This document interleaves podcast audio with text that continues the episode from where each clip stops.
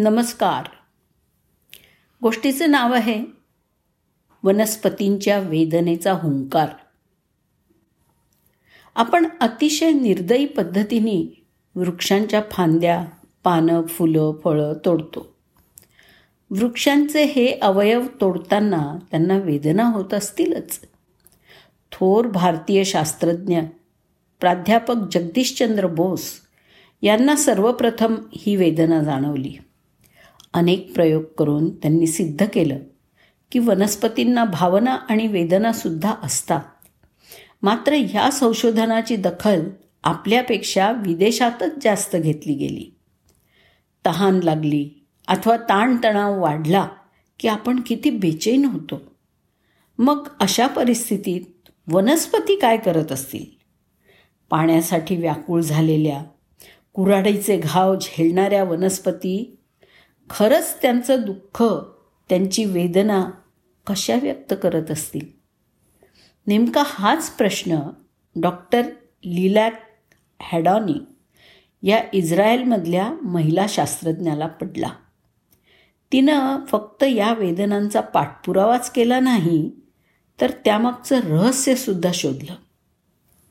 त्यांचं हे बहुमोल संशोधन सेल या संशोधन पत्रिकेमध्ये अलीकडेच प्रसिद्ध झालेलं आहे.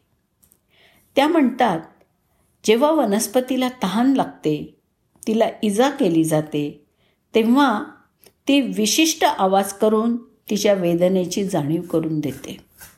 शास्त्रज्ञांनी मायक्रोफोनच्या साह्याने तहानलेल्या फांदी छाटलेल्या वनस्पतींच्या आवाजाचे ठोके मोजले. तेव्हा ते ताशी पस्तीस इतके आढळले. या उलट पाणी असलेल्या फांदी न कापलेल्या वनस्पतींच्या आवाजाचे ठोके ताशी जेमतेम एक एवढेच होते. वनस्पतींच्या ध्वनिलहरी अतिसूक्ष्म असल्यामुळे आपल्याला ऐकू येत नाही. मात्र वटवागळं फुलपाखरं हे सूक्ष्म आवाज सहज ओळखू शकतात.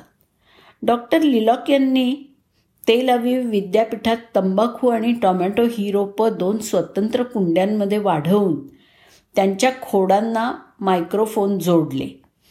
तहानलेल्या दुखावलेल्या रोपांचा या मायक्रोफोननी तडतड असा सलग वाढता आवाज रेकॉर्ड केला.